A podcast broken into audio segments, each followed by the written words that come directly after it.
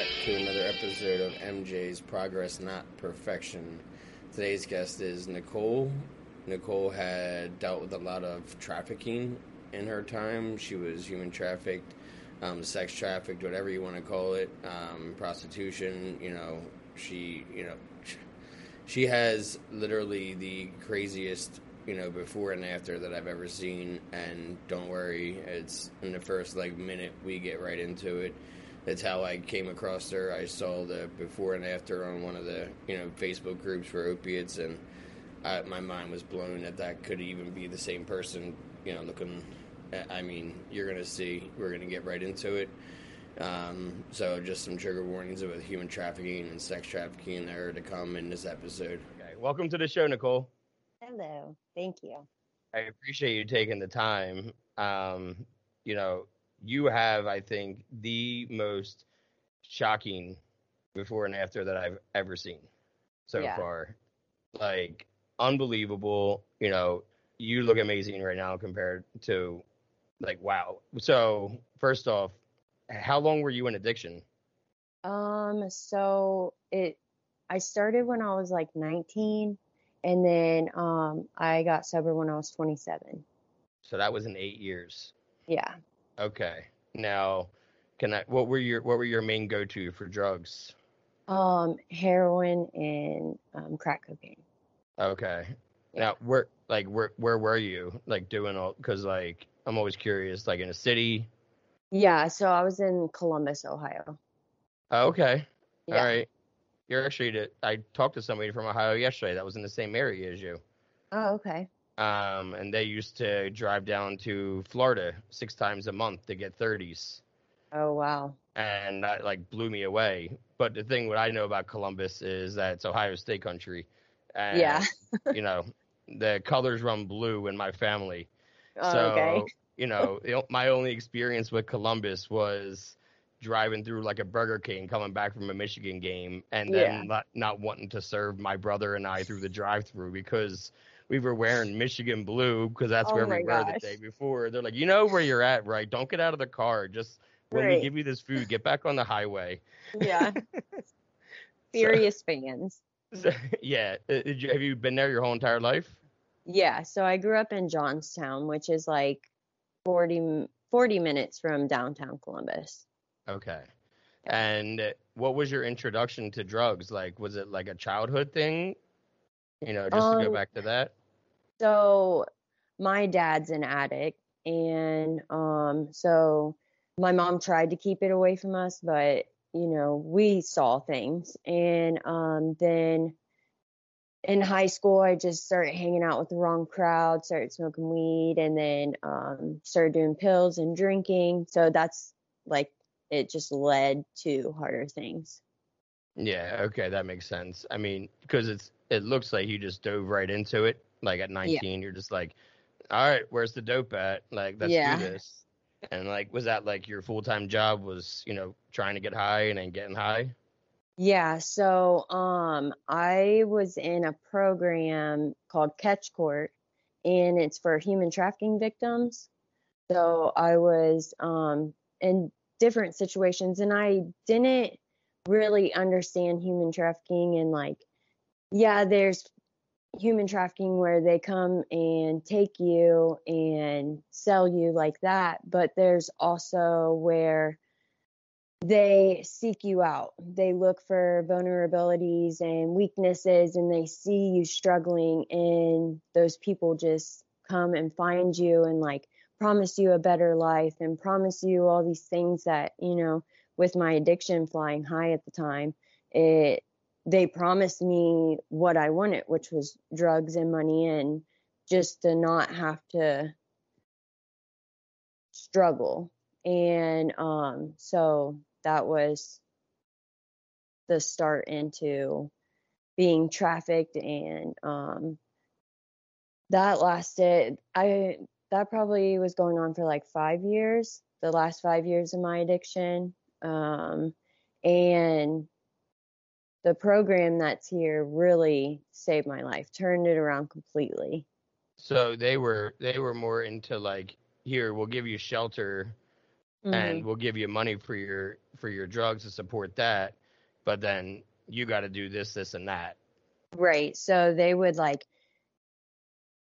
talk a good game and like give you something. And then when they were done, like they felt like, oh, I have control of her. Um, they're like, okay, this is what you need to do to pay me back. Like I took care of you. So now you have to do this for me. Yeah, that makes sense. And so they and they basically found you like were you living on the streets at the time? Were you homeless?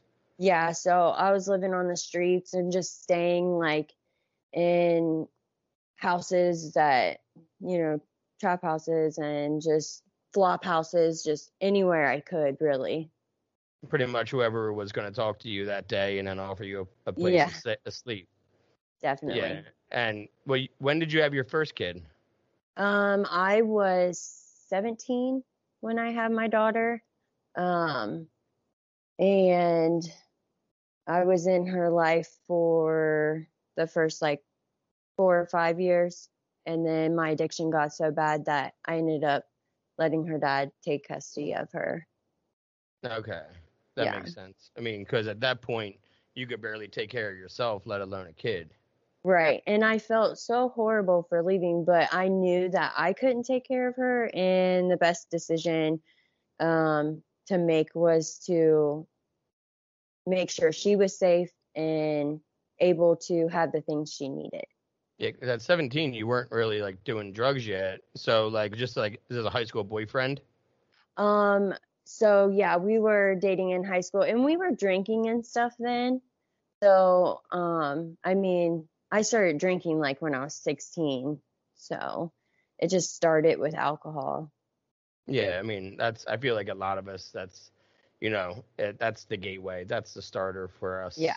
And then you meet somebody else who's like, "Why are you doing that when you can do this?" Right. You know, was that the first? Because like, uh, how old are you now? I'm 31. 31. Okay, so yeah, when you would have been, you know, that was when the height of the pills when you were in high school. Then, Yeah. you know, pills were everywhere, especially according to you know the girl I talked to before that was on just another episode a couple episodes ago. You know, they were everywhere. Like her Yeah. and her husband would come back with like 2030s alone to your area. You know what I Right. mean? So yeah, so that's like the opiates I started with uh perk 30s and um I was doing that for a long time and I could not find them um and they were just really hard to get. You're getting fake ones and um one of my friends at the time that I went to high school with um she was like try this and it was heroin and I snorted it and from there it just got worse. Yeah, I can imagine. I mean, if I see, I stuck. I loved pills, and I did pills, and I was obsessed with pills for nine and a half years. And it's only because I love pills so much I never did heroin. Yeah. You know what I mean? I was gonna figure it out. And a lot of people would give up and go right to heroin, but like I was dead set. Like I was always gonna find a way or find them. Yeah. I And mean, my I obsession, you know. Yeah, I I've known of people that were like I will I won't go to heroin. I'll just keep doing my pills and I'll figure out a way to get that done. Yeah, I got lucky. I definitely got lucky Yeah. that I had that, you know, where I was like, no, I want these though. I want these. And also I knew that subconsciously, like, if I do heroin, I'm never gonna do pills ever again. yeah. Because I'm sure that was, you know, the case even for you, that you only ever did pills ever again if you were with somebody who was like, No, these are free, just take them. Yeah. Besides that, you weren't buying pills ever again No. after that No. you know why would you you Right. know and that was always in the back of my mind is and i loved pills too much to not want to like lose them Right. because i knew the high was higher like shit i knew the high would be higher if i smoked the pills but i was i was addicted to sniffing them i was all of the entire ritual and yeah. you know you were an iv user i'm yes. only assuming by the picture that Yeah. you know even though it wasn't that clear of a picture i could still see the track marks Yeah. um, you know, and I mean, what were you like seventy five pounds? Yeah, I would I got as low as like 70 I think at one point and I had abscesses all over me because I would just not care to even try and like get it in my veins. I just wanted to get done what I was doing and go back out and get more money. Were you working on the street?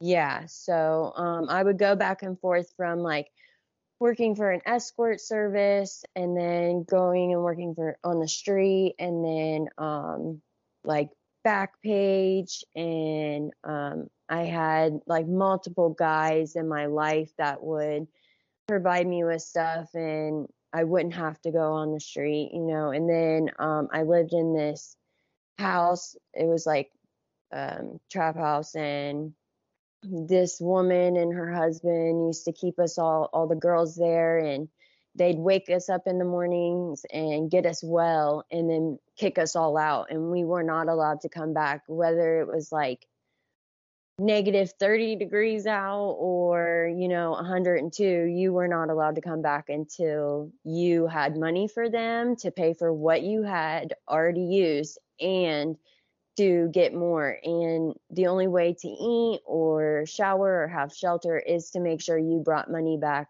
to them. Yeah, and for anyone doesn't know, get well means get high. Yeah. You know, like anyone that doesn't know, yeah. like I I and towards the end, I feel like I wasn't even getting high anymore. I was just getting even. You know, yeah. getting well you know, Just and, getting by. You know, feeling like I feel now, except for now I don't need the drugs to make me feel right. the way I feel. You know, that was the worst part about it. I'm like, I just I want to feel normal again. You know, yeah. and yeah. So, what did you ever have any rehab stays in those eight years or jails? I'm sure yeah, you, you so, had to have gotten picked up for prostitution at some point. Yeah, um, a couple times, more than a couple times. um, so I did rehab when I was on pills, um, right after I had my daughter, and I left because I had overdosed, and my family was like, "You need to get help and everything." And as much as I wanted the help, I I wasn't ready. And so I ended up leaving and tried to stay sober on my own. It didn't work out. And then, um, you know, my uh, disease just progressed. And um, then when I moved to Columbus, I um, was in and out of jail for prostitution, like paraphernalia, and all kinds of other stuff. And then I would get out and tell my family like, "Oh, I'm going to do the right thing. I'm I'm going to do it this time. I can do this by myself." And always go back to what I was doing. And um, the last time when I was 27, I got picked up on some old charges. Like I had went to jail before that, and I had like uh, I missed court, and they had let me out so fast that they didn't notice I had a warrant. Like they picked me up for like paraphernalia, and they put me in jail for it, and then they didn't know I had a warrant already, so I got out and then after that, I went back and I was in jail for like three months. And while I was there, I was talking to some girls that were waiting to for beds in a program.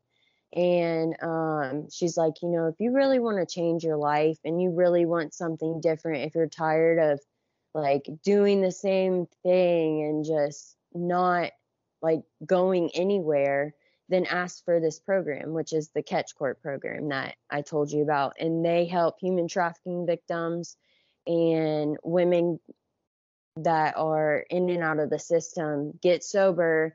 They put you in a um, like treatment center and it's long term treatment. So I was there for two years and you know, you have to do all this stuff like groups and meetings and I got I mean I really got into it and really like took in everything that they were saying. I going into the program I had an open mind the whole time and this is the first time I let myself let go of what all this past stuff and all the people from that lifestyle that I was living I let them go and actually open my mind to living differently And um yeah, I mean, it worked out. I got a job and I was going to school and just, you know, it just went uphill from there in my recovery. Personal life, it was a little different. I had met someone and my program was like,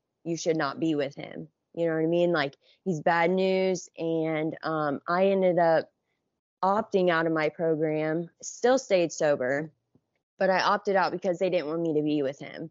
And you know how relationships are when you're in recovery. It's like, uh, you just I was just tired of listening to everyone, even though I should have. Um, but he was using, and I would find, you know, paraphernalia and drugs in the house, and I'm like, "What are you doing? Like, we're trying to start a life. You're you're supposed to be sober. Like, why why am I finding this stuff? Like, you know how much work I've put in.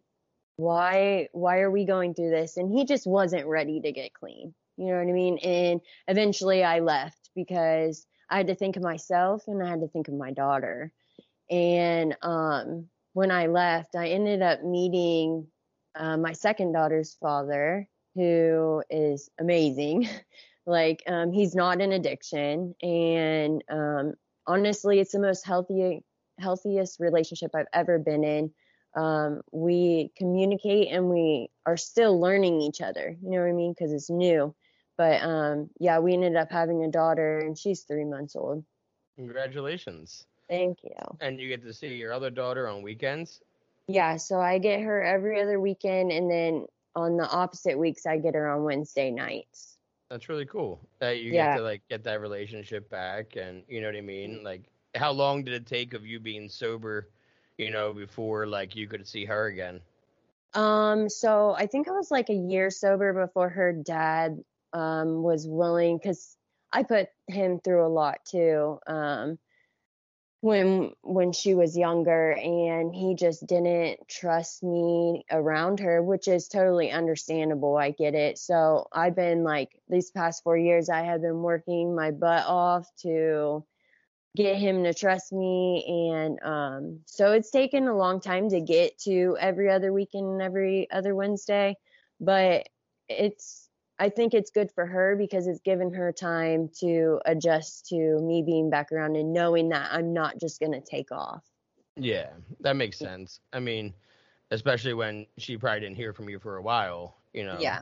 So all of a sudden you're back i mean and I'm sure how was your relationship with like your parents while you're in out of like you're in addiction like you were even talking to them?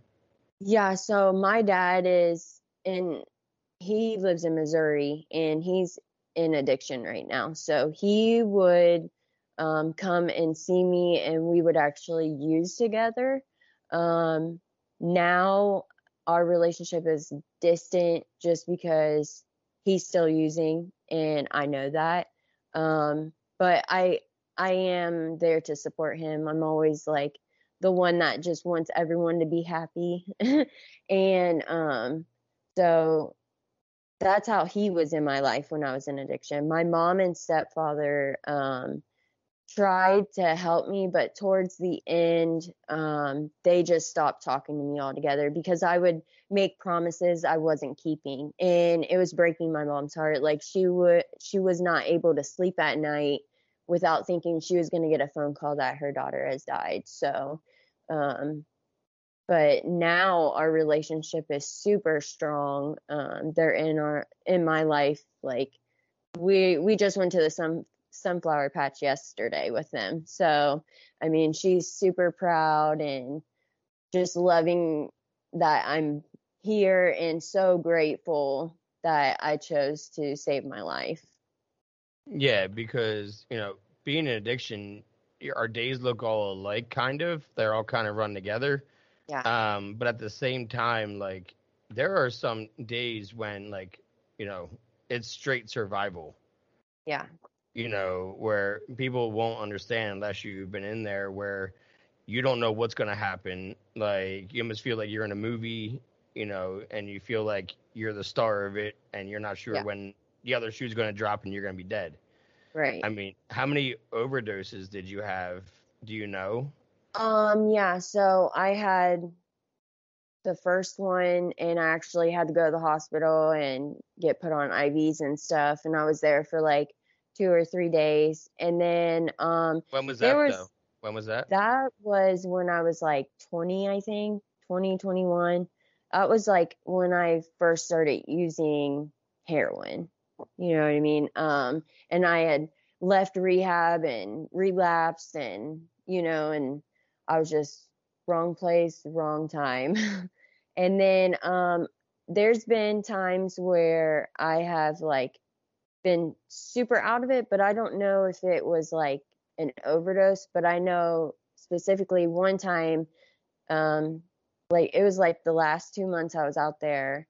Um, I had that's when they came out with that blue fentanyl or it was blue stuff, and I had did just a little bit of it and I don't remember anything. And my friend, who's actually um, one of my best friends now, she's sober too. She she's like over three years clean, and um, she actually saved my life. She like prayed over me, and I was not breathing. She they tried putting me in the shower, and um, nothing was working. And she said she just prayed over me, and all of a sudden I just took a deep breath and I slept for like seven, eight hours after that and then woke up like, what happened? What's going on? But right after that, I went back out because I woke up sick and I, yeah. I went right back out. Like my heart stopped and the addiction was so strong and it was pulling on me so hard that I just was like, I gotta go.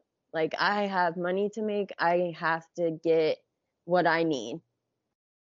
Yep, that's and I mean because so when did you meet? When did you first get into like meet these people that were going to take you in and you know what we know now is human trafficking, but they wouldn't have called it back then.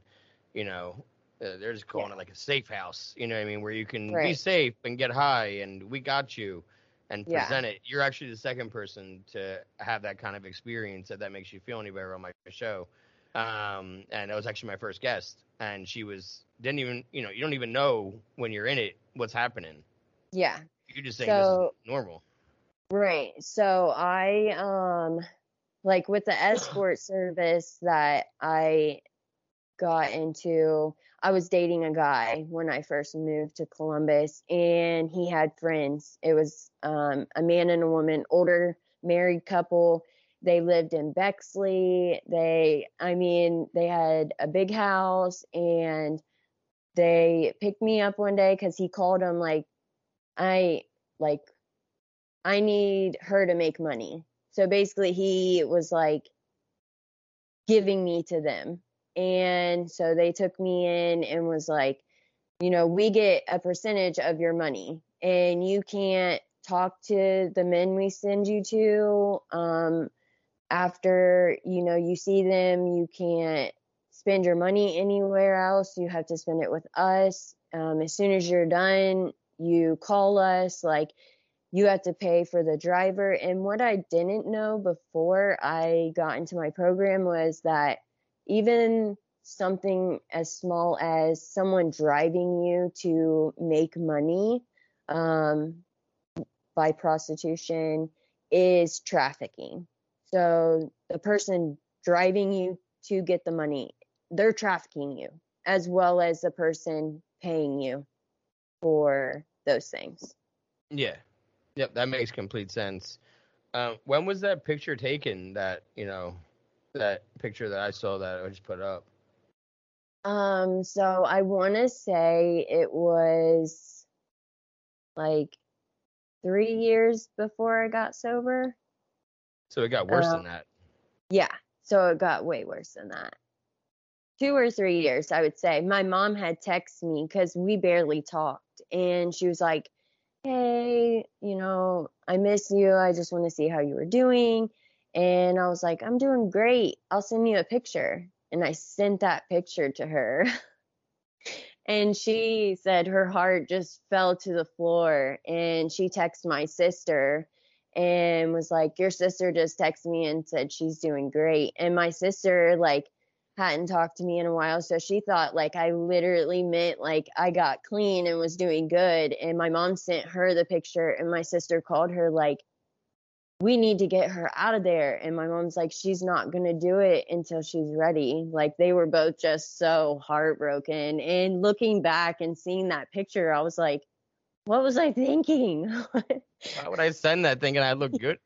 Like, Right. is that a, is that a, you know, I'm not trying to be, is that a picture that they used like on the escort site? Like, hey, look at this Um, girl. I don't know if they ever did. I don't think they did, but I was gonna say it's not really an advertisement for no, sex. no, no.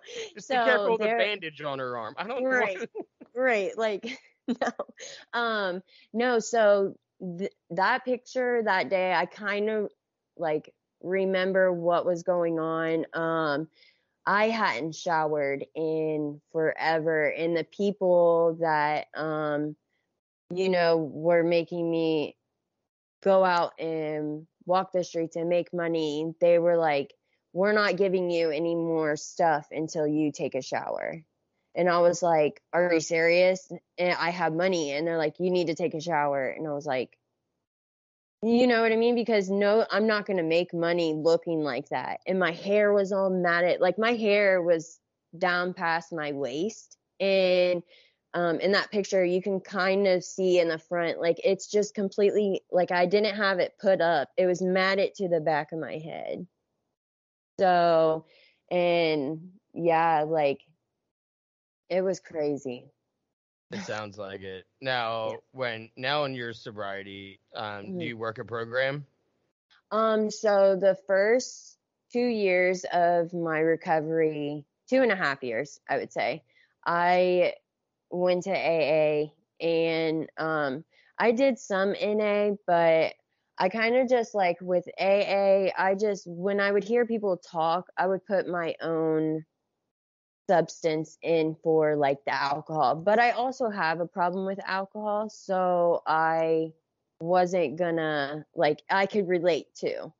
And um so I was going to meetings every day. Even like when I got further in my program, I would go to two meetings a day, three meetings a day because I was done with I had graduated my groups and was working and going to school for um to get my associates in addiction studies, which I still had to finish. But um, I was super into it, and I started speaking at meetings and all that. And then eventually, I just like kind of got away from going to meetings um, because of the marriage I was in.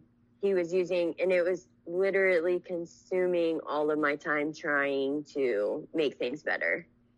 Um, so, but I like ever since COVID started, I've done some like on video and I make sure that like I stay connected with people on my groups on Facebook and um, I'm actually after the program um, after I was done with the program, there's a group you can get into called the Butterflies, and it's for women who have you know, over a year of recovery and um, just need to stay connected. And so I'm in this group and they have meetings weekly. Especially right now. Well, at least a lot of it's people, place, and thing. Let's be real. Like, you know, at least you're with somebody who's not, you know, an addict. Yeah. And as we call a normie. yeah. So, you know, that I'm sure that helps, you know, and he's understanding of your past, it sounds like. yeah. His brother, um, he has a twin brother and he was in addiction for a long time and he's seven years clean now. So he, um, going into the relationship, he had a grasp on addiction and what it kind of looks like from the outside view. That's good. Because Yeah. not, you know, not everybody does unless they've been affected by it in one way or another. Right. Um, so did you go through the steps at all? Yeah, so um my first sponsor, I went through all the steps with her and that's how I was able to um do a couple like I did five four or five leads at different meetings um and yeah, I mean, the fourth step I I don't know. I've heard like when I got to it, I was like so nervous because everyone's like, oh, it's so hard. And I'm like, I don't know. I'm okay with like looking at what I've done and knowing I need to like write that down and really consume what I've done and all that stuff. Yeah, because that does help going forward. You know, that does help with, you know, the resentments part of it for people that don't know. And resentments are a big reason that people relapse. Are there any, like, you know, big things that, you know, in addiction where you look back and you're just like, I can't believe that was like, you know, what I thought was the norm? Yeah. So, I mean, staying up all night and sleeping all day and literally like just working for people, listening to other people tell me like, "Oh, it's this is the best way and it you'll be so happy." And I was never happy. I was so miserable. And um I just I'm just grateful to be out of that whole situation. Like I wake up every day and am so thankful that I was able to have the support cuz for me family support's like super important. Like having them around me and then also like people that I've met in meetings and like the people that were the women that were in the program with me. Yeah, because I mean, how long did it take before like you saw like actually you looked in the mirror and you looked better? Yeah. know? So, well, I was in jail for like three and a half. I think it was three months, three and a half months. It's so hard with time because people will be like, "Tell your story," and I'm like, ah, it's so hard to tell like every part of my story unless it's just like a conversation like this like you remember things but so much is so blurry but um probably like when i finally got to the recovery house i was in and was able to start doing meetings and doing my groups and actually looking inside and then i felt better outside Okay, and then and then obviously you're in you know in the recovery in the rehabs and they actually feed you better than you would in jail. yeah So you got to actually eat again. Yeah. I'm sure that helped. yes You know where you actually started feeling comfortable again because it had to have been an uncomfortable feeling. You know. yeah You you ba- just completely emaciated. Yeah You know, so that has to be an uncomfortable feeling. Um, like I've never got that way. I was the opposite. When I did drugs, I gained weight. I don't, and I wasn't even like eating. Like I, it's not like I was like eating a lot. It was. I, I think it was. I think it was just because it was pills retained so much water, yeah and I was doing so much pills that I just think I was retaining so much. Like you know, because I was pissing like once a day. Yeah And, and sometimes it was like, oh wait, I didn't go to the bathroom today. I should do that. It wasn't like I had to. It was just something that like I should do. You know, Right. which is so weird to even look back and think like that was like normal. Like right going to the bathroom in general was not a fun experience when you're in addiction to opiates. yeah not at all Um, you know, and the shower, I I don't blame you because the shower felt weird. yeah You know, when you know people don't realize that when you when you got a shower when you were like in it, it- you were almost afraid number one to lose your high, yeah you know, and two like that water hitting you, it hurt. yeah I don't know if it was a sensitivity thing. I don't know the science behind it. All I know was like it, it didn't feel good right away. right and put- it took time away from getting high you know what i mean that's what that was my problem with it like anything that took away from me getting high i didn't want to do Yeah, I mean, you're spending how long were you out in the streets when you go work? Twelve hours. Yeah, I mean, it would, it just depends on how fast like you make money. So you're either out for an hour, half hour, or you could be out there all day and not make any money. You know was there a certain like goal you had in your head, like, oh, I gotta hit two hundred bucks to every day? No, I just, I mean, I didn't stop until my body literally like like I would stay up for like weeks at a time. So I wouldn't sleep until my body literally couldn't function anymore. So I would pass out after getting high and just sleep for a whole day and wake up like, oh my gosh, how could I fall asleep? like, what? My body needs sleep? I didn't sign up for this. I think the longest I heard was somebody that I know in, in person. Um, 32 days. Wow. Meth, you know, Okay. all day, every day. And he was able, like, I said, how was this psychosis? Like, he goes, well, I was in psychosis every day anyway. It didn't matter, Yeah. you know, but 32 days straight. And then he's like, yeah, then I slept like six hours and then you're up for like a week straight again, you know. Yeah. But he's got two and a half months, which is the longest he's had in 15 That's years. awesome. So, awesome. you know, I'll be seeing him soon. He just texted me that and making sure there's a meeting tonight. Um, because he comes to, you know, one a day. And so I'm like, Yep, I'll be here eight o'clock as I'm hopping on a call and come on down. But so like um and the I didn't get into Zoom meetings myself. I, I I was just getting ready to start this meeting center and Mhm. everything like that. So and I was invited onto some, but I was just so like getting ready for this. And plus I was sick, you know, Oh, okay. and like I, I had a gallbladder problem for a while and I just wasn't ever feeling up to doing anything. And I finally had that removed in a couple weeks before we opened. Um, which, you know, I had my first experience with fentanyl in the Mm. hospital two months ago. And I learned that my body is still rejecting opiates because I Mm. told the doctors not to do that. Don't give it to me. And they gave it to me anyway because they're doctors and they know better. And I woke up high and I knew I was high. And they were like, You're going to be fine. You said you've been clean for three years. And I went into acute withdrawal right away and started vomiting for 18 hours. Oh, So, that's the worst. so yeah, I did fentanyl the last like year of my addiction. It was, it's no joke. and what it, and you and so you were just strictly an IV. Any you only did IV though towards the end. yeah, towards the end. So like it started with pills, and then um, I when I started heroin, I would snort it. Um, I forget how I got on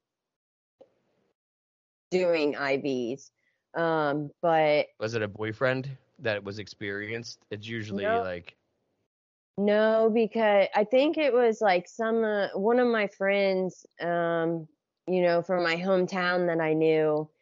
Like most of them snorted it, but I think I was hanging out with one of them that actually shot it, and that's how I got on it. then once you did that once, it was like, oh, this Yeah. is what I need. This is what. Yeah. After that, I was chasing that first high for eight years after that. You know what I mean? And it just Never never was as good as the first time. Yeah, and people think that that's like you know a myth or whatever. It's not. It really is not the same as Yeah. the first. The the the high. You know, I took two perk tens and I was off to the races. And no matter how many thirties I did, it's still really, you know, I had been high again. And I mean, like you know, we hit levels of being really really high, but you don't have the same kind of feeling with the high. And I think that's what we're looking for is that feeling with the high. Yeah, Yeah. I've been higher. Yeah, I got way higher than that Yeah. but I didn't have the same kind of feeling with the high, like the I the I arrived. You know, they talk about it in the book. You know, I Yeah. arrived, and you don't have that arrival feeling once. You can only arrive once. you know, Yeah.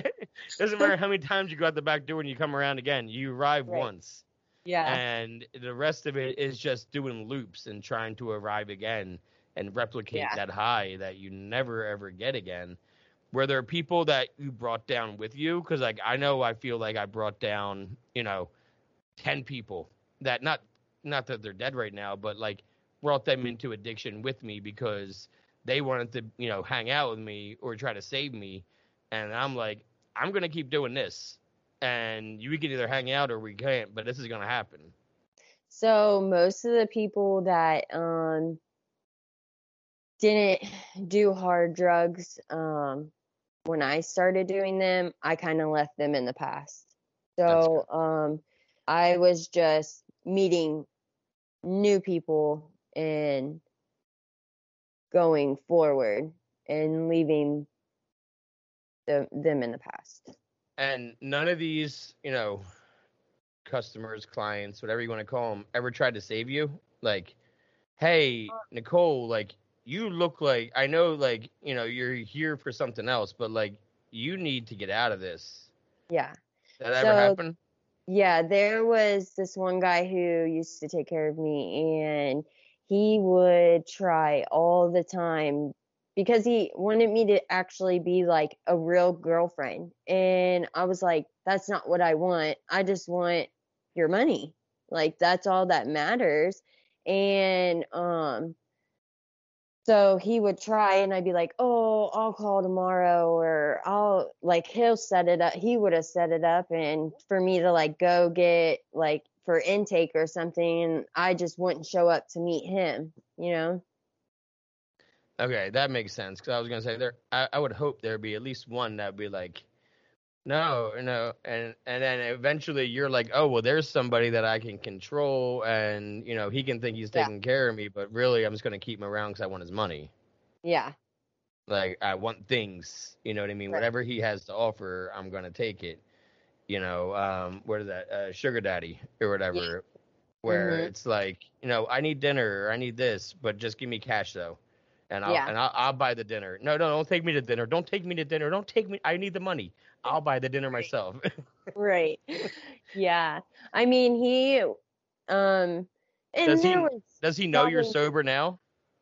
um I have not spoke to him. Okay, no, I was just curious. You know what I mean? Like, because yeah eventually like because he um had his own demons to deal with um he started doing cocaine and actually almost died from that um and that was when I was still in my addiction that I heard about that because we kind of like drifted apart because I had introduced him to other girls and they'd be with me and then he started seeing them. You know what I mean? So like yeah, he would mention like, "Oh, get clean," and but he was married too.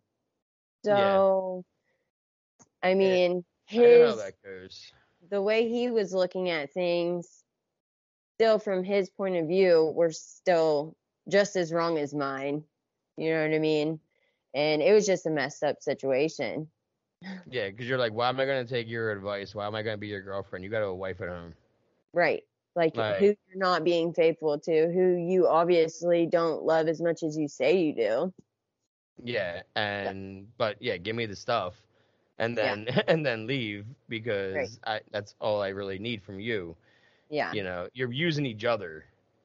Let's be real. You know, he was Yeah. using you as you as much as you were using him, Yeah, and that that's a lot of you know, a lot of addiction is a lot of using, not just using drugs. It's using people, manipulating people to fit whatever kind of thing you need that day or that month or whatever. Yeah. um, and you know you you find out who really is somebody that you know like your friend that you used to get high with and now you're both sober Mm-hmm. you know that's somebody who wasn't using you because they really just truly wanted to be in your life Right. you know that's something that you know i've learned at least so you've been clean then since that three month jail stint Yes. and Well- it was that was the incident that brought you into sobriety was getting arrested for a prior charge Yes. which was skipping skipping court was the charge they brought you in at.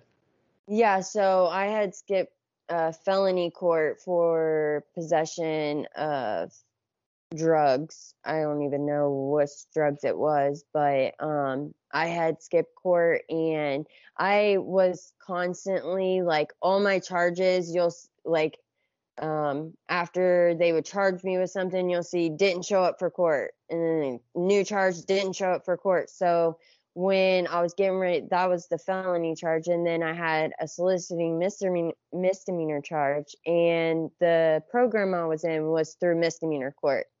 So I was, um, they accepted me into the program, but then I had to deal with felony court, and because I had ran so much after being charged and then letting me out, not showing up for court, um, none of the judges were, I was so scared going, like, none of the judges, I'm surprised one even trusted me, you know what I mean? And I went into the courtroom and I forget which judge it was, but he actually was like, you know, you go out and work this program, we'll drop this charge. So we'll let you out on on an OR and I'm so grateful for that. Like I wouldn't have had the chance to go do that. You know what I mean? I probably would have went to prison if he didn't do that. Yeah, which uh, you know, it's a lot easier to get high in prison than people think. Yeah. You know, and especially if you really want it, you're gonna find it. Yep. You know, whether it's through a guard bringing it in or through whatever running through the system already. Right. And I'm sure you already know that. But like, you know, I actually I did hear though from somebody I forget who that the men's side had a lot more drugs coming through than the women's sides ever in the prisons that they've experienced. Yeah, so I know that in like I never have been to prison, but I've heard stories about it and um all the men I've heard talk about it like there's so much and the women's like uh you know here and there but and when I was in jail um I can't speak for the men's side but I know when I was in jail like one of the first two times. Um, there was actually somehow people brought heroin in. You know what I mean? And I mean, it was going like we would pass notes from door dorm to dorm and they're like, "We have drugs over here." And I'm like, "Oh my gosh, how are these people getting this stuff in here?" Like practicing guards and a lot of because they do a thorough check. You know, Yeah. they do a they do a lot more of a thorough check for jail than you do a rehab. You know, rehab they do a pat down kind of check. You know, but Mhm. like jail, they're like checking, checking. yeah, worst worst time of my life. We'll just say that. yeah, yeah. I'm sure that it did not. You know, I I I got I got arrested a bunch of times, but never had. I always was able to get out of it or get out of you know bail out or whatever before I even had to do the whole jail thing. Luckily, I mean there was one time that I got arrested because the cops watched me do a buy. Then they conveniently followed me into a school zone where they pulled me over. Um, they waited for me to be in the school zone to pull me over. Um, so once I got out of that and I walked out of there, I got in my car and of course, what did I do? I went right back to the dude's house to where I had just come from to buy more because I knew that they weren't watching him now because they were doing paperwork on me. Gosh. You know what I mean? And so my addiction's like, no, just go back and get more. They're not there right now. Oh so I did. God. Yeah. I've done that too. so yeah, I'm not surprised. You know what I mean? Yeah. Like, you don't care at that point. And even if they were watching, fucking arrest me again. I'm going to get high before you arrest me. right. This time I'm going to do all these before you arrest me. This I'm going to enjoy my first couple of days in jail. Then Yeah. you know, you know. So that was my my thing. Is I never wanted to. How was kicking in jail? Would you did, they Um, get, did they give you Suboxone? No, they don't give you anything except for think like so. ibuprofen. Um and stuff like I forget the medicine it's called to make sure you don't have seizures. Um but my withdrawing stage in jail was honestly just cold sweats and sleeping. Like I'd slept the first two weeks I was there. Um, I would only get up to eat, and I made sure to eat because I knew that's how I was going to gain my strength back. Yeah, so you didn't have any kind of like stomach pro- like your stomach wasn't all in knots or anything like that. No, I got lucky because there was some girls in there that I felt so bad for, like taking cold showers. And when I'm sick, like the shower, like you were saying earlier, like it felt like needles going into my body.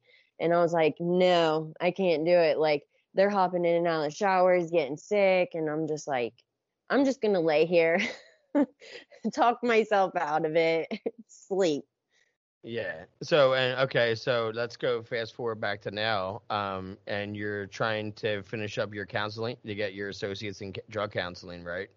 Yes, so um because I just had my daughter, she turned 3 months yesterday actually. Um I had taken a semester off, so I need to get you know back in the headspace and start getting back in there. But I only have like maybe a semester or two left to do. Um, and then um, I'm a stay-at-home mom now. Um, I was working for restaurants and I was the manager, but because she's so small, I've decided to like stay home with her um, and just do the family thing, you know. What are you looking to do when you when you do get like your certification? Like, what are you looking to do with it? Yeah, so I want to help other women who have been trafficked and um, you know, even teenagers and you know, young girls in addiction. That's so yeah, that's good then because that's what you know. Yeah. You know what I mean? You always want to like stick with, especially I feel like whenever we go through something and we find our way out, we kind of want to do the same thing to make sure others can know that we can find the same way. You know, Yeah. they can find the same way because you know as well as I do. To, you know, do you think you would have continued, or how long you would have continued if you weren't arrested? Um, I would have continued until I got arrested.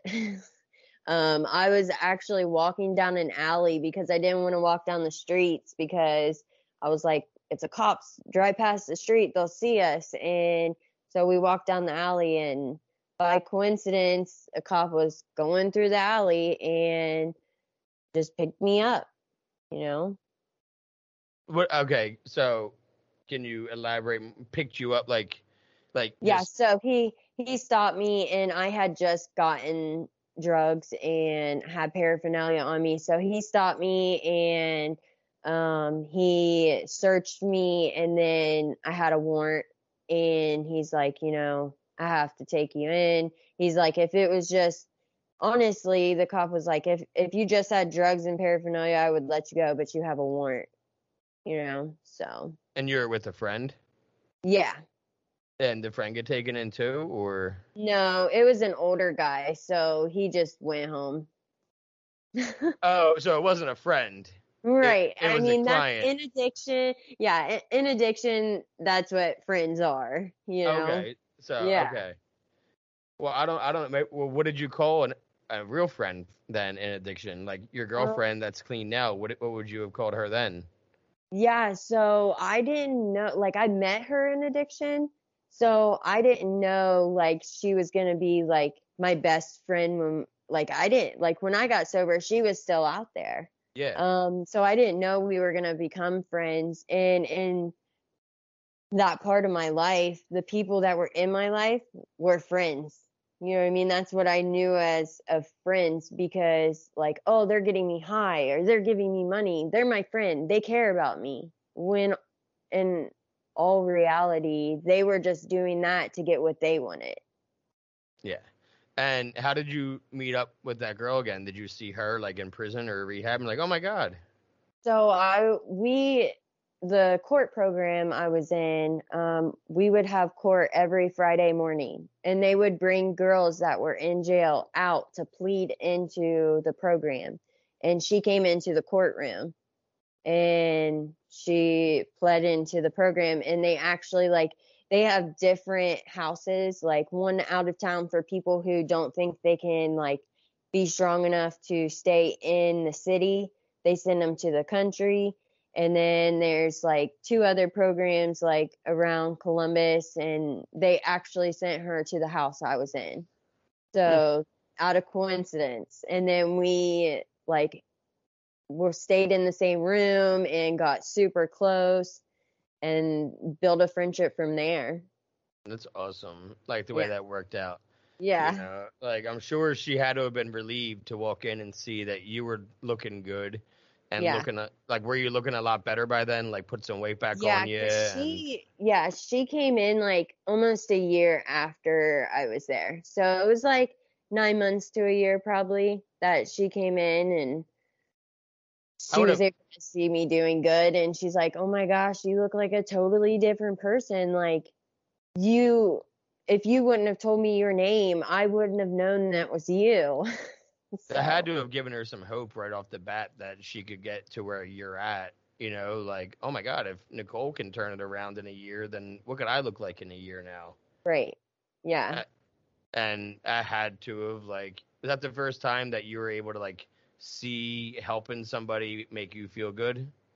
Yeah. So when I would go to court, they would, um, some of the ladies they would bring into the courtroom, um, weren't like, oh, I want this program. They had so many solicit solicitation charges that they were like, the system was like, you need this program.